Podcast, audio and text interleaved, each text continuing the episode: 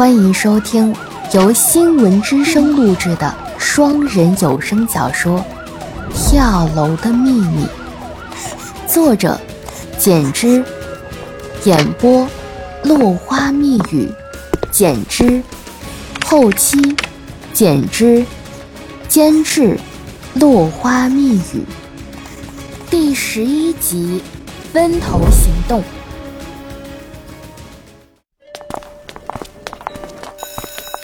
他们走进盲孩子们的课堂，孩子们的家境应该都不会很好，许多孩子穿着破衣裳，两行青涕挂在脸上。勤奋的孩子翻看着有些破旧的盲文课本，不勤奋的孩子则百无聊赖地坐着，或大声地嚷嚷着。中午时分，孩子们都涌向食堂。他们三人则默默地跟着。听力障碍的孩子像子弹一样飞向食堂，智力障碍的孩子有的跑着来到食堂，有的大喊大叫地前往食堂。四五个盲孩子手拉着手成一条直线。第一个孩子有些光感，带着大家慢慢地走到食堂。徐清瑶一边走。一边弯着腰问其中的一个孩子：“小朋友，你叫什么名字呀？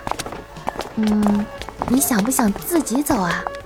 徐清瑶听另外一个年纪稍大的孩子说：“领导说了，不能自己走，危险。”叶问明显感觉到徐清瑶弯着的身体抖了一下，叶问忙扶着他站起来。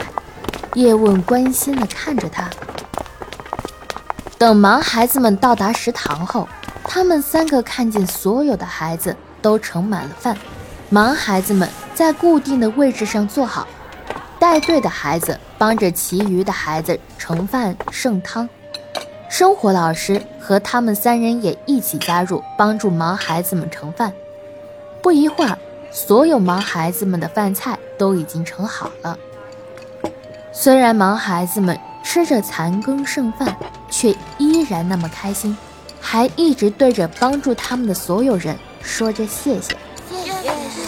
丁建清悄悄地在他们的耳边说：“这些啊，都是爱心企业捐赠的爱心餐。”丁建清想邀请他俩去东江学院食堂午餐，徐江瑶一直坚持着要看着盲孩子们吃完饭。